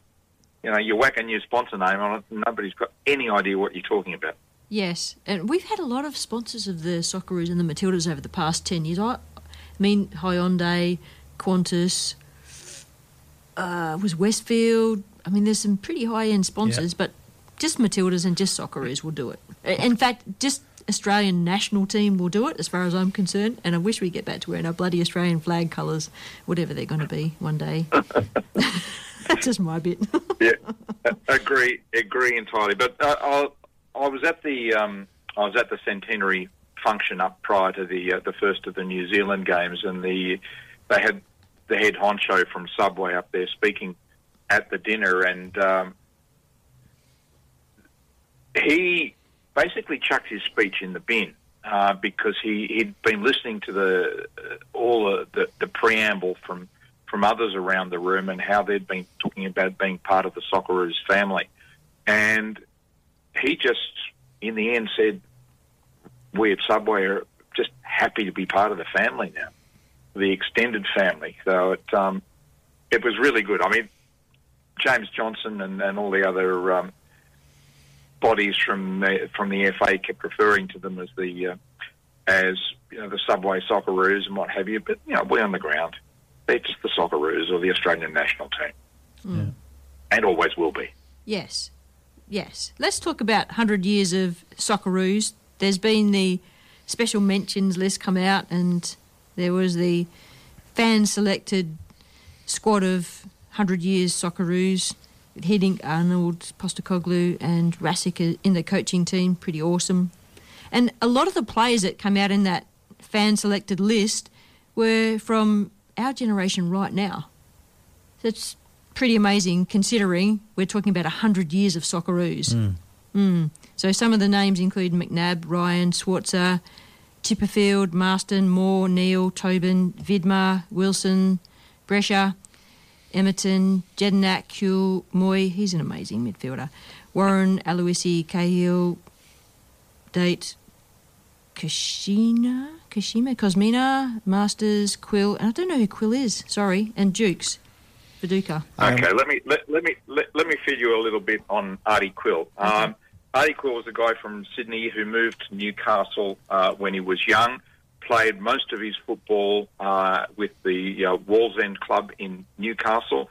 Is the highest goal scorer in uh, in club football in New South Wales in its history, and had probably the deadliest striking partner uh, in the history of football in Australia uh, with uh, partnership, I should say, not partner, with um, with Reg Date. So they dominated the um, the goal scoring lists through the late 40s and um, and early 50s. Uh, and and Artie Quill was, uh, as I write in my um, forthcoming book, the uh, the velvet to Reg Dates hammer.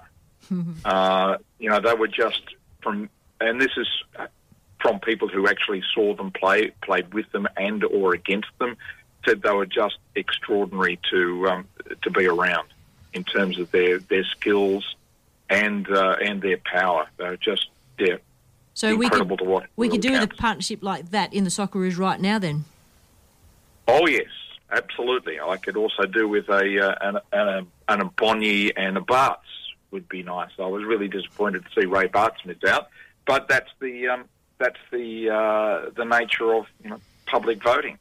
If you don't vote, you uh, you can't complain. yes, and the people that are voting now, of course, are looking at a lot of the players that I said were in our generation. They're, well, they're in this generation voting for players that they are aware of. So you'd expect a, a heavy bias towards the players they're familiar with. In the special mentions list is uh, Frank Arok, Scheinflug, uh, Stanis Reedus, Popovic, uh, Paul Wade, Charlie Yankos, Ned Zelic. Very nice. We know. Yeah, well, you, you'll also notice that in the in the squad of the century, there are five names there with asterisks uh, put against them, and they were the players selected by the panel of historians to, you know, bring some semblance of balance to uh, to a full uh, team that represents the entire history of the Socceroos, As in balance, as in historical balance. as in historical balance. Yeah, um, it, it's interesting. I had somebody pop something up during the week saying, "Who on earth is Judy Masters?" And I just popped back and said, "Well, do a little homework." Um, he was our, he was our second second captain. He uh, didn't go on the 1922 tour for uh, for financial reasons, and he's basically a legend of the game. We uh, we named the interstate trophy between New South Wales and Queensland uh, after him, uh, and from everything that you read, he was just an extraordinary footballer. And um, these are the things that you know. If you don't know your history, you, you you're not going to have any idea of how these people sit in the in the firmament of Australian football. Greg, we've So got, the, the historians brought that that little bit of balance into things. Greg, we've got um, Mick Owens in the studio, and Mick has actually. Uh, I'm thinking about history, Mick, and I'm thinking your part of football, which is inclusive football, Mm. is very young. Yeah.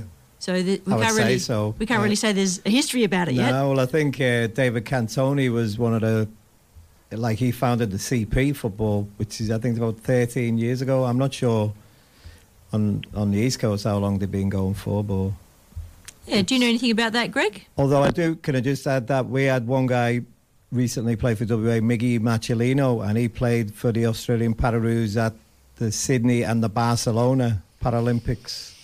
So Miggy played with WA recently at the age of 51. It's a, an amazing milestone for him. I think it's probably his first competitive game. Is it an open age team? Yeah, it is 14 onwards, yeah. Wow. So we had a 14 year old, Corbin, who came through the United Reds. So that was awesome for him. And um, yeah, Miggy, so I know 96, I think the Barcelona Olympics was. So they've had football in the Paralympics at least since then. I'm not sure going beyond that. Hmm. But yeah, we had we had some really great milestones at the last um, championships there. Miggy, as I said, won. Corbin coming through the United Reds, a 14 year old. We had another young fella who'd been diagnosed with brain cancer two years, died twice on the operating theatre, and that was his first competitive game of football. So, you know, it just shows you that it's not just about reaching a top level, it's a great way of rehabilitating people, you know what I mean? Wow. Yeah. So, you know, there was a few tears after that game because, um, you know, he was really sort of proud and There's some good stories in there. Yeah, some great stories. We didn't win, which we were hoping to win, but like the, like I said, the guy breaking his collarbone on the first day didn't help. But it's them milestones and them victories that you sort of you focus on, you know. So Yeah. Greg, Yeah. maybe in one of your future books there'll be um, different parts of football connecting all the history together. Yeah, there's there's there's a lot of history outside of of mainstream football that, that basically gets no coverage. What uh, touch on um, indoor football, which everybody associates with futsal, Yes. uh, which sort of came into into Australia in the 70s and became futsal in the 80s. Whereas in fact there was uh, indoor football being played in Australia in Tasmania of all places in the 1940s. Um, Too cold to play a- outside. What's that? Yeah, well, Too yeah, cold yeah, to play outside. You know, and it was set up at a, at a woolen mill in, in northern Tasmania by uh, by an English company that, that set the mill up, and that, that had obviously been used to having it played uh, in the UK. And they had a rec hall there, and they set up a competition in um, uh, in Launceston for for their uh, their staff members and for anybody interested from outside the company. So the the game has actually been played, yeah, a lot longer in in all sorts of areas than we you know might otherwise know. Yeah. So yes, I think you're, you're dead right. It's, it's an area of the game that, that definitely needs more um, more light shine upon it. Yeah, I think that'll happen. I think we're talking about it more and more.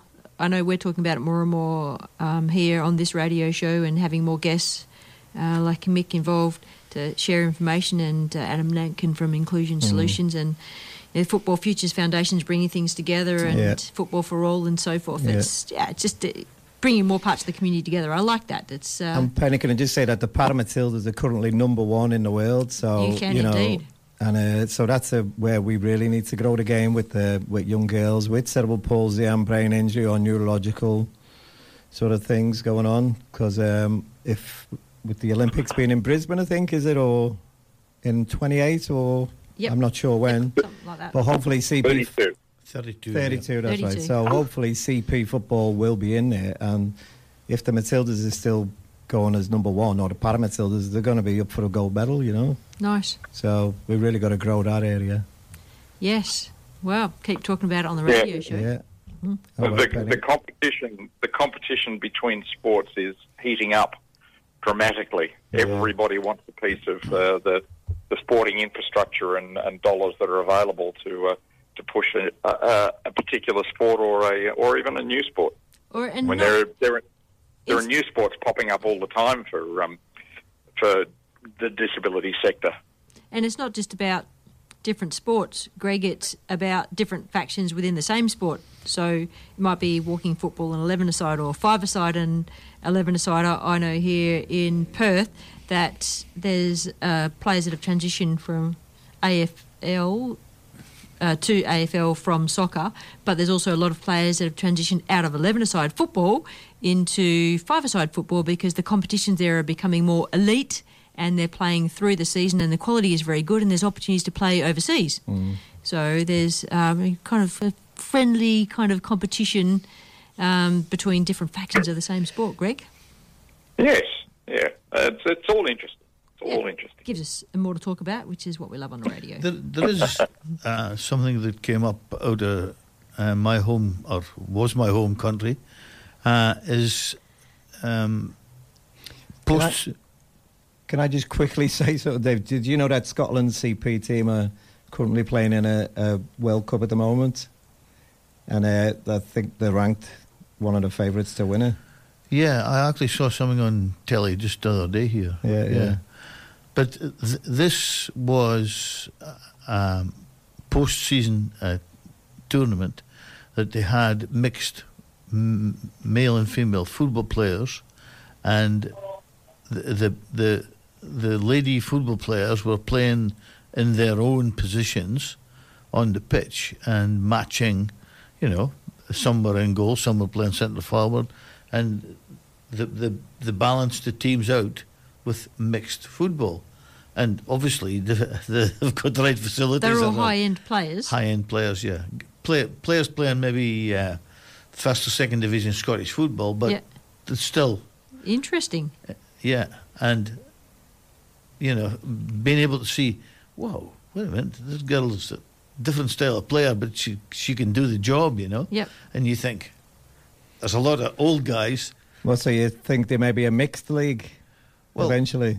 It's inclusion, isn't it? It's uh, maybe it's, maybe it's showtime Did you see that on YouTube or uh, was No. it a live something that you?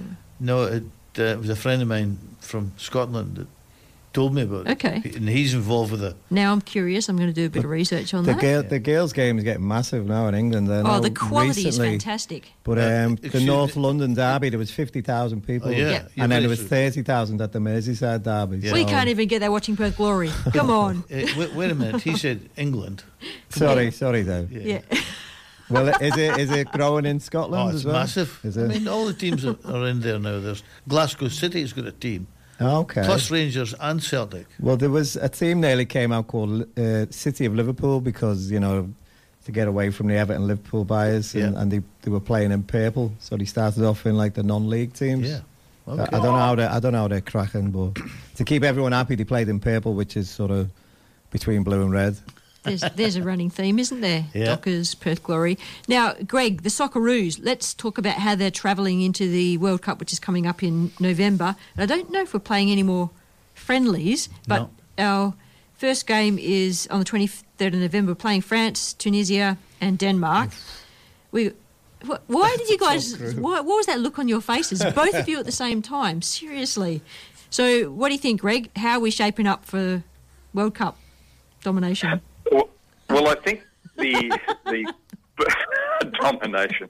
Uh, yeah, who's going to do the dominating? Um, but the, the first game against New Zealand showed, if if nothing else, that the status quo is simply not good enough. Yeah. That we have to do a little bit of thinking outside the box if we're going to make an impact in um, in December and November. Yep. Uh, that's where people like your Garang Kuol and your uh, your Cummings come into things, and and Awer Mabil. Well, he, he's part of the status quo, really. Uh, yes, he had a great game, but that's probably the best game he's played for Australia since he uh, since he first uh, was first capped. Um, so, yeah, the, the the status quo, which is where I'm, I'm glad um, a fresh pair of eyes have been brought in in the, the form of Gus Hiddink, uh, that um, yeah, Arnie might start to actually thinking outside the box and thinking along the lines that uh, many of the people who are watching the team and who are commentating on the team are thinking, rather than from you know his personal perspective. I think there are some, some changes that need to be made. Whether he will make them or not, that's that's the big question. But he did say that he had about 16 spots that were pretty much writ in stone, uh, and I think we saw them in that first game, uh, which left 10 players fighting. Uh, t- sorry, 10 spots open for the the uh, the remaining players who uh, who got on the pitch over in New Zealand. Uh, and if that's the case, then I think we're in trouble. Do we? Because if if we if the, the side that went out in that first game is the way he is thinking as being his uh, his first choice 11, 12, 13 or 14, then um, yeah, we've um, we've got problems. Yeah, that's right. They spoke for themselves. That was just that's not going to cut it. So, No. but is that going to keep his job? Is that where th- that w- direction would be heading? I'll keep my job, and it'll get us to a certain level that'll qualify us for blah blah blah, or is it we just break all barriers and we put in some you know, outside of the box players that might just change things, and then who knows what happens? We might do worse, we might do better, but it that's okay. Yeah, I, the the way they look at it is that it doesn't matter what's happened in qualifying. It's the tournament itself is uh, its own uh, entity. So for, he wants us to forget what has happened in the past uh, over the last eighteen months, and just to concentrate on what's um, on what's going to be coming up. And let's face it, the players aren't going to change that much in terms of their abilities to get us past the likes of uh, France and Denmark. Uh, so why not just throw caution to the wind? C- correct. There's I only mean, what's, two. what's he got to lose? There's only two things that'll change that: the, the coaching style drastically changed to bring something else out of the players, or other players will come into that squad to change it. There's there's nothing else that can change it, and if we don't have the players that will bring us the success, then he's got to change the coaching style. Can Gus Hiddink help with that? I, I don't know the answer to this. No, I don't think anybody does. But as I said, I'm I'm happy to have a fresh set of eyes there to provide uh, some experience and uh, an obviously respected voice to uh, to things, so that maybe maybe there is some change in the way uh, Arnie coaches in the wind. But you know, we won't know until December because there are no more uh, warm up matches. That's it. We are done. The next time Australia play will be against France. Yep. Yep. And we'll all be sitting down to watch regardless because we're all, you know, huge Socceroo fans. Yeah. What do you reckon, Mick? I don't think they got a chance, to be honest. Not in that group. You know, I think they'd struggle Very to maybe tough. even beat Tunisia, to be, Yeah. to be fair. Yeah. But they're not the only ones. England aren't looking too much good either, you know. Uh, they Music were- to Dave's ears. How much time do they have after the the games stop in all over the world before the actual start playing? A week. A week. One week. Wow. So one week. Arnie's got it, might, one- it, it might be it might be eight days, but yeah, it's pretty much uh, only enough time to get into camp, get settled. Uh, if you if you manage to organise a you know a friendly you know a couple of days before your first tour game, then uh, well and good. But it's going to be uh, you know you're going to be running the risk of, of injury in that short period of time that uh, that's not going to be you know given any time to heal. So yes, no nobody that I know of is um, is running a uh, is running a friendly in that week. No. Yeah. And uh, the, the the temperatures are just so high, and humidity is so high. I mean, I've I've worked in Dubai, so I know how bad it can be. Mm. And um, you know, are the training facilities as flash as the, the I would stadium? say so. I would like to think so. yeah, Yeah. I think they will be. Yeah. All monitored. But I, I doubt very much that the, the training facilities will be uh, will be air conditioned like the stadium. Oh, you don't think so? No. No. No. Really? Okay. Whew. So that, that that's what I mean. That's you, you've got to prepare people for. Um, Well, Arnie, Arnie said that he he is going to be reliant upon his players going back to their clubs and coming back to this tournament fitter than they have ever been. Yeah. It's not something that he can he can put into like a normal World Cup where you have a three week camp before going in. Yeah. It's everything has to be done at club level. So Wow. crazy. Greg, we are going to leave it there. Thank you so much for your banter and information, and I hope that the lovely weather continues for you over there so you can get out and enjoy it. Well, we might get another couple of hours. Who knows? Yeah, yes, make the most of it while you can. Thanks, Greg. Thanks, Manny. Good on you. Thanks, See ya. Greg. See ya. There you go. Bye bye. See. That was Greg Werner, historian, author, all-round person who has lots of football He's- He's up to knowledge. speed with his football knowledge, yeah. Yeah, Yeah, yeah, he he's knows got he's- uh, Australia before the A League is a Facebook page that he posts a lot of history and things onto. Okay. Yeah, he's Hmm. got a pretty good uh, following to it. We're going to have a break and come back and have a chat to Jason Marocchi, the Perth Soccer Club president. What's happening down at Dorrien Gardens? Stay with us. Gate and Fence Hardware WA, your one-stop shop for all gate and fence hardware, components, wrought iron, automation and electronic gate security. We can offer great advice and solutions for your project. Trade and laymen, welcome. Hardware shipped all over Australia. Contact the team on 9258 6822 or shop online at gateandfencehardware.com.au. Station sponsor.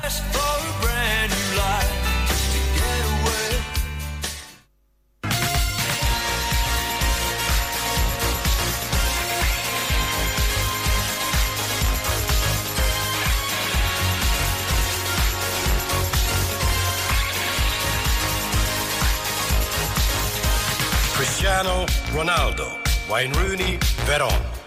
Hi, I'm Peter Skeeler. Everyone seems to think I'm the ultimate wingman and full of helpful information. It's true, I am. My passion is trivia and Australian football statistics. Check out aleaguestats.com, my website where you can follow all the stats and results from the men's and women's A-Leagues from the beginning of time, or at least 2005 and 2008 respectively. You're listening into the World Football Program on Radio Fremantle, and we appreciate you tuning in.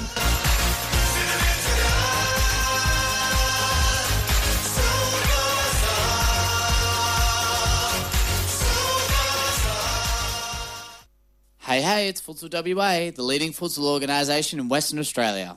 With continually growing men's, women's, and junior competitions for any ability levels all year and all around Perth, Futsal WA also provides elite development pathways and competitions for juniors, youth, and seniors. The fun, fast paced social aspect of the game could be the perfect fit for you. To enter a team or to find out more, contact us on 0432 745 140 or simply at www.futsalwa.org.au. Welcome back to the World Football Program. Pen and Mick and Dave in the studio with you until noon today. Our guest right now is Jason Marocchi, the Perth Soccer Club president. Good morning, Jason. Morning, Jason. Morning, Jason. Good morning, Penny, Dave, and Mick. Hope, uh, hope you're all well. We are fine and fit, ready to rock and roll in lots of conversation. What's happening down there at the club?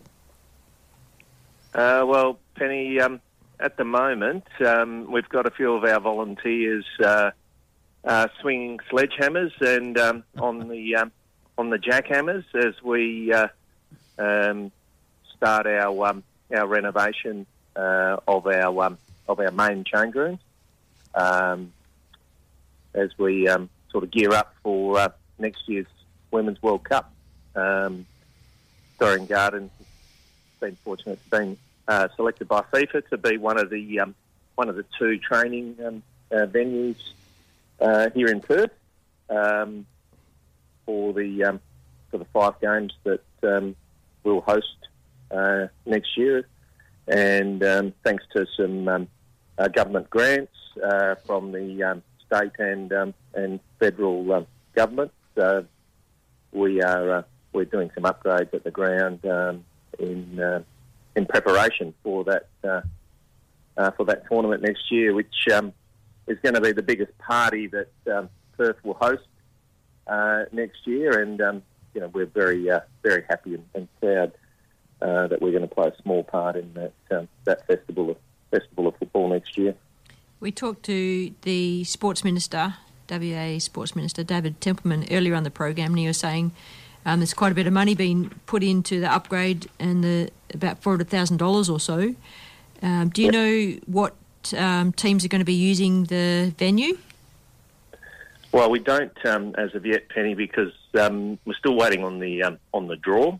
So my understanding is the draw takes place um, uh, late um, late October, um, and then once once we know how the team's been drawn in, drawn in the lots uh, in, in the uh, different groups, we'll, we will know the five games that are that are occurring in Perth.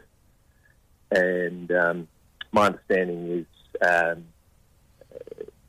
if, if there's a game in Perth, say on a on a Sunday, and, and, and let's just pick two two teams, the USA and uh, and England, um, in, in preparation for that game, um, they're probably flying two three days uh, uh, before the game. One team will prepare um, for that game at our venue, so it might be England, and then you know the other team, USA, will use the um, the state football centre uh, to prepare. So we're still waiting on the um, on the draw, but um, I think um, you know in a in probably three or four weeks' time, we'll we'll have a better understanding of, as to uh, which teams may be uh, may be using our venue next year. So most people are on the understanding that the Matildas are not going to be playing here in Perth, but are not sure which teams will be playing here in Perth. You've said you won't know which five games are going to be here, but it's a particular group, isn't it? So we know there'll be some teams Yeah. from that particular group. Yeah, my understanding is um, I I had a bit of a look through the fixtures. Um, so you know, it's at the minute it's uh, C two versus C three or, or whatever it might be. Um, so I think there will be one team that actually plays two games um, in Perth. Um, the way that um, the fixture is uh, uh, scheduled at, at the moment, but the actual teams, uh, who, who, which teams will play here, um, you know, I think we'll find out um, uh, later this month. It's pretty exciting, isn't it? What are you actually doing with your sledgehammers down there? Like, what's actually being changed and improved? Yeah, so it, it's going to be awesome, Penny. Like as I said, this is going to be the, the, the biggest event um, in Perth next year, and um, um, the works are, are, are just part of it for us. So um, I, I'm not sure last time you um, sort of walked into our main change rooms, but they're quite um, the, the, the, the bathrooms um, of, of the of the main change rooms are, are quite archaic. Um, so I'm I'm happy to inform, particularly all our female players, that we've just ripped out the um, the urinals, so they're, they're gone.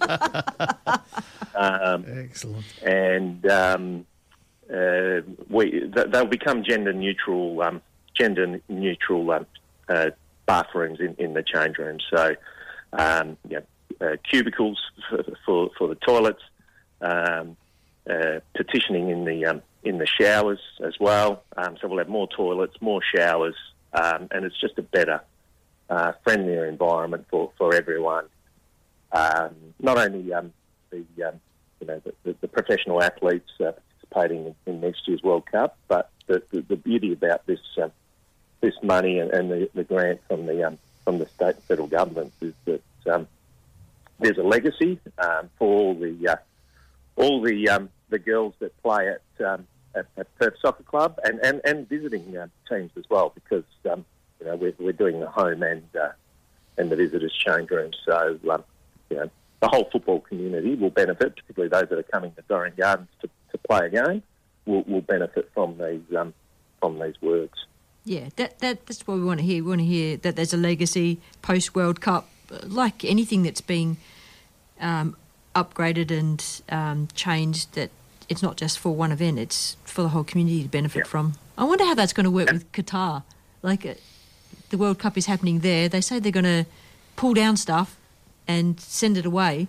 Like these, uh, what do they call them? Removable stadiums or Yeah, they want to send some stuff to uh, to Dorrien Gardens. Um, you know, we'd be, we'd be, uh, we'd be open to a bit of uh, you know air conditioned stadium or, or something like that. Um, absolutely. But look, in, in all seriousness, um, some of the other works that we are we are doing, um, we are um, are getting some new goals. Um, you know, FIFA have uh, sort of said ours look a little old, so we'll um, we'll get a a set of, um, of, of new goals at each end. Uh, we're fixing up um, uh, some fencing around the venue. So those of you that have been to Dorrien Gardens uh, uh, lately would, would see the fencing on the on the Italian club side a little um, uh, in, in, in poor condition. So um, we uh, we are improving that. Um, uh, the old dugouts, the old brick dugouts that um, look like they're about to fall over, we're knocking them down, and we will uh, we'll replace them with some some new dugouts. Um, the um, the players' race as you walk out onto the ground, sort of come July, August, where we've had, you know, we get some real bad weather. That that sort of section of the ground usually floods and um, uh, it's it's muddy and the like. So we're we're putting a, a strip drain at, at, at the front of that um, uh, players' race. A bit of, uh, I guess, uh, astroturf as well to make the um, uh, make the walk onto the ground uh, much uh, much cleaner, um, and some netting on the um, on the Lawley Street side uh, behind the goals, similar to what the, the netting that we've got um, um, next to uh, uh, uh, on the um, the Dorrien Apartments side. So you know our um, volunteers will be very happy to hear that. Because, save a few um, treks every over time, the wall. Yep. every time a, a misguided shot uh, goes over the wall, like, you know, someone's got to run after and uh, make sure no one nicks the ball. So um, just some general improvements as well. But the key one really is is, is, is the change rooms, and um, we're really uh, really happy that we could um, uh, make that upgrade um, and, and make that a lasting legacy for our um, for our female pay- players in particular. Jason, is the other training venue Sorrento? No, the other training venue is the State Football Centre, and um, then there are a number of clubs. Um, I can't. Uh, I think, Stirling Sorrento's was one of. one. one. Macedonia. Yeah, I think so. Okay. Yep. So th- those clubs go into a. Um, those clubs uh, go into the uh, to the mix to become a base for a um, for a team um, during the tournament. So um, those those grounds um, go into a brochure with um, others around Australia and, and New Zealand. And you know, if the United States says we want to be based out of Macedonia Park um, because we think that's a, a good venue and it suits you know where we're playing our fixtures and the like, and then they will go and base themselves there for you know three to four weeks or, or whatever it um, whatever it might be. So um, you know those other venues are um, potential bases or, or base camps uh, during the tournament, um, and then ours our ground will be a, a specific um, training venue in the in the lead up to a um, to a match day. Yeah, okay. Yeah, Sorrento are doing a huge upgrade, and I, I must get someone from Sorrento on because I, I thought it was something to do with the Women's World Cup that they uh, are doing all the upgrades for.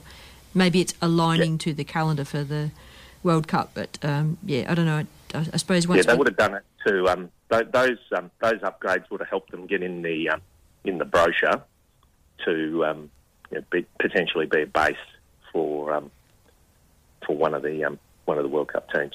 Yep, and uh, so I don't because things aren't happening until they announce the draw, which is later this month. There's lots of suppositions, of course, but um, games that are likely to be holding, sorry, venues that are likely to be holding the matches. Um, in my head, I just have Optus Stadium keeps popping up because it's the perf- perfect purpose built stadium here in Perth to hold up to seventy thousand. I can't remember what the capacity of Optus Yeah, is. HBF um, HBF um, Of course. Park or whatever it's called these days Yeah. is, is the is the stadium where the games will be played, and the um, the government's doing a significant up, upgrade there now. Which um, is that's why why Gloria Perth Glory dislodged. um, Yeah. can't play there. Yeah. Um, so that's where the um, that's where the games will be.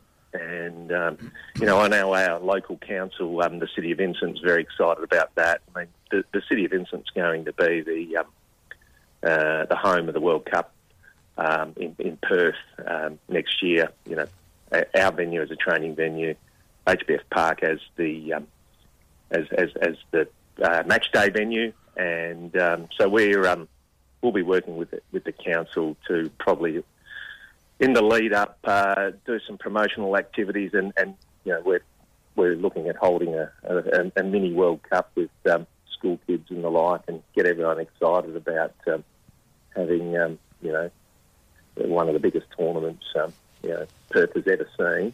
Uh, in, in our in our own backyard. You talked about the uh, Dorrien Gardens apartments behind one of the nets there.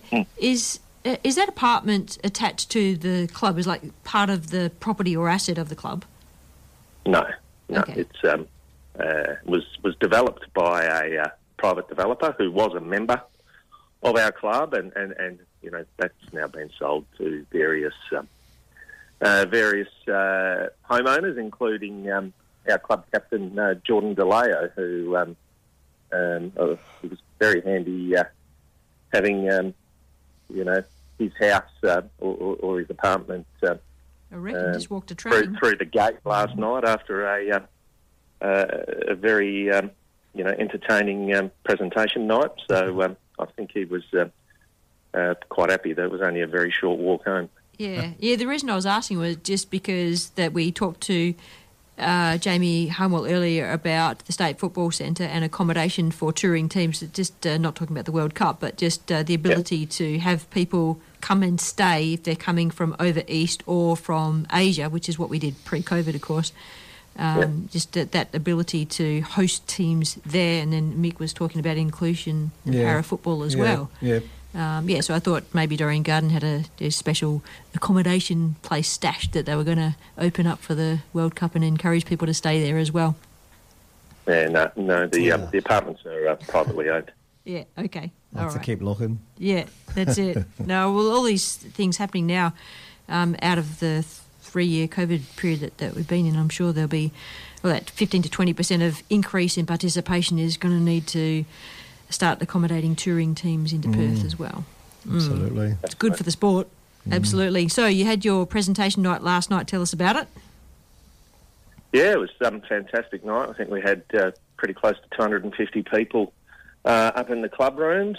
Um, we had our um, uh, our men's, uh, women's, and our um, amateur slash social program um, um, participants all up there, and yeah, it was wonderful, wonderful evening, uh, and um, we had a uh, had a really good time.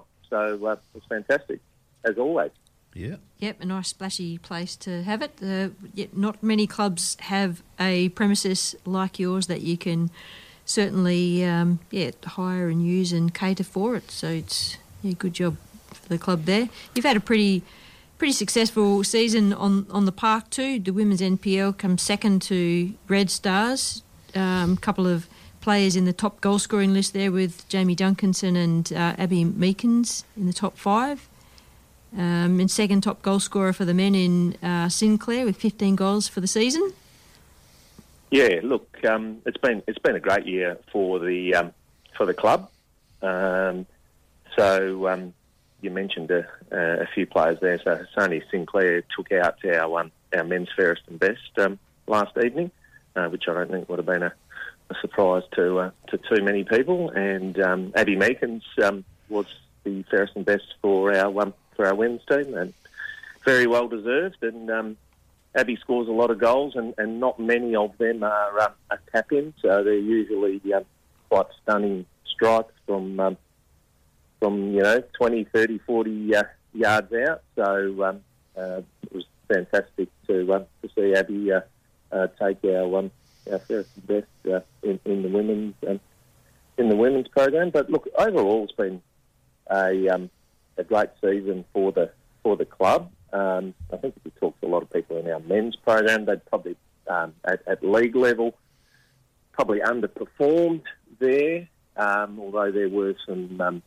just um, mitigating circumstances, we had a lot of um, a lot of player movement, obviously through the off off season, and um, you know COVID didn't help at the start of the season as well. I think we after eight rounds or, or so, we probably only played two or three three games, and we were having games cancelled on a, on a Saturday, sort of left, right, and centre. So that was, um, you know, it's been a challenging season, and, and we'd probably expect a bit of improve or a fair bit of improvement um, to our men's um, senior team uh, next year. Uh, but um, as you said, the the, um, the women's team um, finished second to, to Red Star. You know, I, I watched a lot of the battles with Red Star during the year. I think we were the one team that um, really took it to um, to Red Star this year, who, were an exceptional an exceptional side, who, who obviously took out um, uh, everything. So our, our girls will, uh, I think, uh, learned a lot from, from this season, and um, you know they'll be pretty motivated to um, uh, go one better um, uh, next season. Uh, but four of our five senior teams across men's and, and, and women's, uh, they all made the top uh, the top four. Our junior NPL, um, four junior NPL teams, um, all made the top um, the top division. You even go to our our social program. Um, our Metro Premier team uh, went through the season undefeated and, and, and were the champions, and they were probably um, um, the best performers on the dance floor last night. Uh, the uh, the uh, Metro Premiers, uh, they uh, they had a very very enjoyable evening, and um, it was fantastic to um, to see. And then um, you know the um, collaboration we have with um, UWA Netherlands as well.